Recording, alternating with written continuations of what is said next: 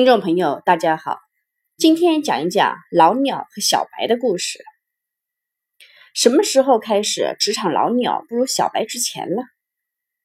常常听说超过三十五岁的青壮年找不到工作，面试官在面对三十五岁和二十二岁的选择时，更倾向于后者，而裁员政策都更倾向于三十五岁以上的老鸟。IBM 对四十岁以上老员工采取裁员和强迫退休的措施，名曰“引入更年轻的千禧一代，变成一家更年轻的公司”。华为对四十五岁员工采取退休政策，因为四十五岁的老鸟被 overpay 了。Facebook 的小扎似乎似乎尤其青睐年轻人，甚至说过“年轻人更聪明”的豪言。所以，Facebook 的平均年龄仅为二十八岁。让我们看一看美国高科技公司二零一六年的员工平均年龄：AOL 二十七岁，Facebook 二十八岁，LinkedIn 二十九岁，Salesforce 二十九岁，Google 三十岁，Apple 三十一岁，Amazon 三十一岁，雅虎三十一岁，NVIDIA。三十二岁，eBay 三十二岁，Adobe 三十三岁，Microsoft 三十三岁，Intel 三十四岁，Dell 三十五岁，IBM 三十六岁，Oracle 三十九岁，HP 三十九岁。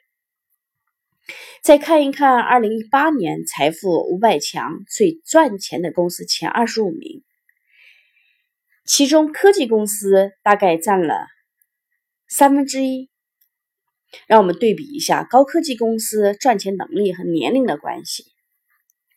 苹果赚钱能力最强，第一名，它的平均年龄是三十一岁。Verizon 含雅虎，它的赚钱排名是第三名，平均年龄三十一岁。Microsoft 微软，它的赚钱能力排第九名，平均年龄三十三岁。Facebook 盈利能力排名第十二位。它的平均年龄二十八岁，Alphabet 和谷歌，它的盈利能力排名十四位，平均年龄三十岁。Cisco 思科，它的盈利能力排名第二十一名，平均年龄三十五岁。Intel 在最赚钱公司排名里面二十二位，平均年龄三十四岁。Oracle 最赚钱的排名是二十三位，它的平均年龄三十九岁。从这些表格的分析和数据的分析，我们得出结论：在全美最盈利的高科技公司当中，全美平均年龄员工的平均年龄在三十九岁以下，或者说除了 Oracle 以外，最赚钱的高科技公司的平均年龄都在三十五岁以下。同样的，我们对照中国二零一七年五百强企业中的高科技。公司和互联网公司的盈利能力，以 BAT 和华为为例，最赚钱的高科技公司的员工平均年龄都小于三十二岁。阿里巴巴在整个最赚钱排名当中排名第三，它的平均年龄三十二岁。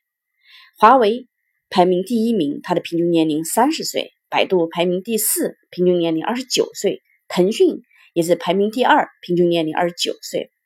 所以，中国高科技公司赚钱能力与年龄的关系与国际接轨，并没有什么例外。